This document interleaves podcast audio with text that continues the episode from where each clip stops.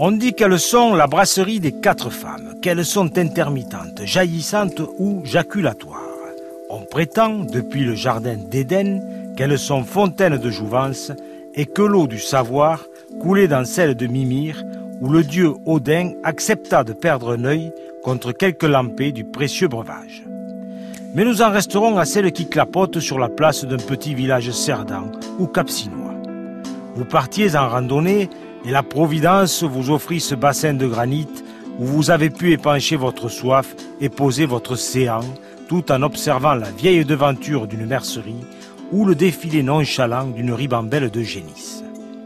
Et vous êtes resté là, quelques minutes, à observer le va-et-vient de ceux qui allaient du bistrot à la petite station de service entre deux volets de cloches effarouchées et le passage d'une moissonneuse batteuse.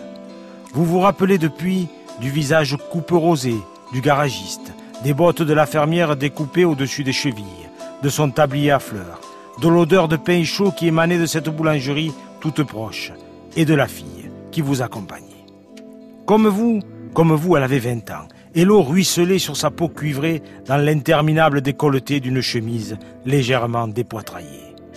Adossé contre le granit du petit édifice, vous vous êtes juré ce jour-là d'y revenir avec vos quatre enfants. Vous y êtes revenu depuis, avec une autre bien sûr, et vous n'avez pas évoqué ce souvenir-là.